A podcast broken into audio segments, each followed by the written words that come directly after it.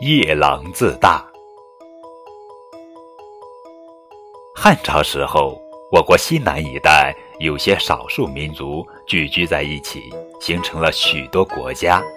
其中最大的一个叫做夜郎国。夜郎国王以为夜郎是世界上最大的国家，所以非常骄傲，对西南各国总摆着一副大国的架子。有一回，汉朝使者到了夜郎，向国王介绍了汉朝的情况。